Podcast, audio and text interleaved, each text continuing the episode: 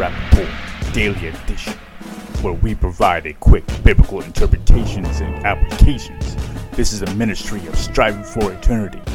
All week we've been asking the question which day did Jesus die? Was it Wednesday, Thursday, or Friday? We are going to look at the biblical evidence now that proves that Jesus Christ did in fact die on Friday as tradition holds. You end up seeing in Matthew 26 17 that the disciples are going to ask where they are going to go to prepare to have the Passover for the first day of unleavened bread.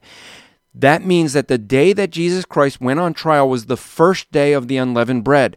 There's actually a, a whole week of this, and the Jews bring Pilate to the house, and they do not want to enter in, and this is in John 18 28.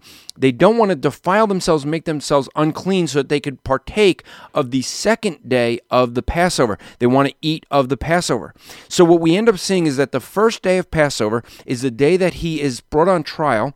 He is then brought to the house of the, of the Romans. And then you see that when he is crucified, that very day that he's brought to Pilate's house, it is said that he was taken down from the cross in John 19 31 because it was, since it was the day of preparation. And that day of preparation, what meant they had to be taken down from the cross because the next day was the Sabbath. This is different than the Passover Sabbath. This is Saturday the Sabbath, and that's why there's a day of preparation.